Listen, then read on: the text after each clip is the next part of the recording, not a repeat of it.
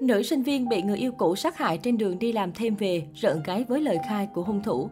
Mới đây, thông tin về vụ việc nữ sinh HTH sinh năm 2003, sinh viên học viện ngân hàng bị người yêu cũ đâm tử vong khiến nhiều người bàng hoàng.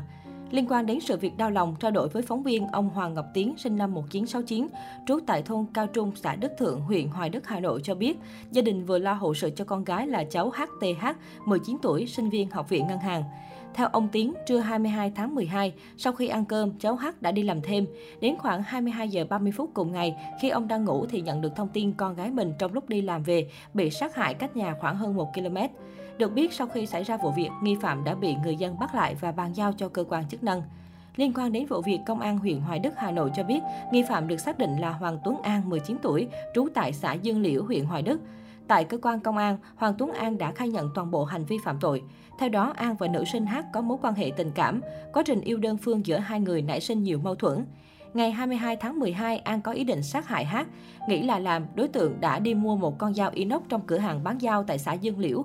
Khoảng 20 giờ 30 phút cùng ngày, An điều khiển xe máy đến nơi hát làm thêm ở đường Hồ Tùng Mậu, quận Nam Từ Liêm.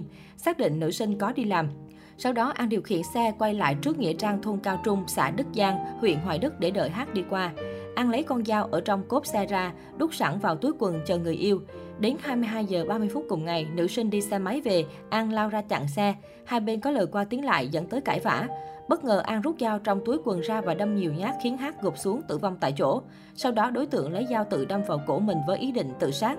Lúc này anh Trần Anh Tuấn 35 tuổi trú tại xã Đức Thượng, huyện Hoài Đức đi đến, nhìn thấy toàn bộ sự việc đã xong đến ghi ăn xuống đường, giật dao trên tay đối tượng ném ra chỗ khác. Lực lượng công an cũng có mặt ngay sau đó để khống chế, đưa nghi phạm về trụ sở làm việc. Hiện vụ việc đang tiếp tục được điều tra làm rõ. Được biết, sau khi xảy ra vụ án, cư dân mạng đã nhanh chóng tìm ra Facebook cá nhân được cho là của nghi phạm sát hại bạn gái cũ. Theo đó, tài khoản Facebook này đã ẩn đi hết các thông tin cá nhân, từ ảnh đại diện, thông tin bạn bè và hầu hết các bài viết. Trong tài khoản này chỉ còn duy nhất một bài đăng cho biết bắt đầu học đại học từ ngày 5 tháng 9 năm 2021. Bài đăng này nhanh chóng nhận hàng nghìn lượt phẫn nộ và bình luận chỉ trích của cộng đồng mạng. Liên quan đến sự ra đi của HTNH, chia sẻ với phóng viên Mỹ T, một người bạn thân của H vẫn chưa hết bàng hoàng cho biết, bản thân T không thể tin rằng bạn mình đã mất, bởi trước khi H bị sát hại khoảng một giờ đồng hồ, cả hai vẫn nhắn tin trò chuyện và trao đổi việc học hành với nhau. Thương H nhiều lắm, chẳng dám tin là H đã ra đi rồi, Mỹ T xót xa chia sẻ. Theo T cho biết, HTNH không chỉ là người bạn thân thiết hay tâm sự chuyện buồn vui việc học hành, mà ở trường H còn là một sinh viên xuất sắc và là đoàn viên năng nổ với các hoạt động của đội nhóm. Cũng theo cô bạn cho biết, ngoài giờ học, H cũng tranh thủ đi làm thêm để kiếm tiền trang trải việc học hành và giúp đỡ cha mẹ. Là những người bạn thân, Mỹ Tê cũng cho biết H từng tâm sự rất nhiều về chuyện tình cảm của bản thân. Đặc biệt cô gái này còn cho biết trước đó H từng nói bị người yêu cũ, nghi phạm sát hại nữ sinh nhắn tin chặn đường làm phiền rất nhiều trong một thời gian dài.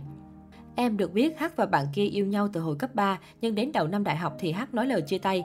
Thế nhưng vì muốn hàng gắn và không chấp nhận chia tay nên bạn nam này liên tục làm phiền. Thậm chí bạn này đã nhiều lần dọa tự tử và chết chung với H. Không chỉ nhắn tin dọa nạt, bạn nam này còn đột nhập vào phòng chờ H đi học về để nói chuyện, rồi ném đá vào phòng H quấy rối. Chờ H ở ngõ để đi theo và chặn xe nói chuyện. Hay như hồi đầu năm 2020, chúng em, hồi bạn thân của hát trên đại học có rủ nhau đi xem phim. Hôm đó bạn Hát báo với em là đến muộn vì ngã xe, nhưng sau khi hỏi ra mới biết là bạn người yêu cũ kia đẩy xe Hát làm bạn ý ngã. Không chỉ một lần mà rất nhiều lần, có những hành động manh động, Mỹ Tê kể lại. Theo Mỹ Tê, bạn bè cũng từng khuyên Hát nên kể sự việc với gia đình và bố mẹ cũng từng tới nhà bạn nam kia để nói chuyện, nhưng sự việc Hát bị làm phiền vẫn không ngừng lại. Chỉ bởi muốn hàn gắn mối quan hệ mà gã người yêu cũ không ngần ngại có những hành động gây ảnh hưởng đến cuộc sống của Hát. Chia sẻ về sự ra đi của cô bạn xấu số, Mỹ Tây cho biết cả nhóm bạn đều động viên nhau không khóc, không quá buồn để Hát được bình yên và thanh thản.